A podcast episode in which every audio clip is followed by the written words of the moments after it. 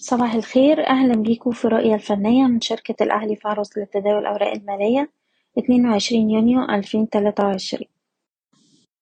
للجلسة الثالثة على التوالي المؤشر بيواجه بعض الضغوط البيعية نتيجة لعمليات جني أرباح على كتير من الأسهم القيادية وبعد وصول المؤشر لمنطقة مقاومة رئيسية.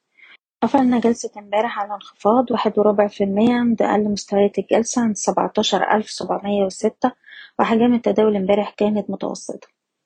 وبالتالي تركيزنا دلوقتي بيتجه لمستوى التمنتاشر ألف مية اتنين وأربعين وده مستوى مقاومة رئيسي.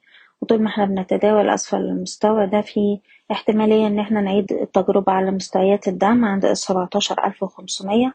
ولو حصل كسر المستوى ده هنروح نجرب على مستوى الدعم التالي عند سبعتاشر ألف وتلتمية.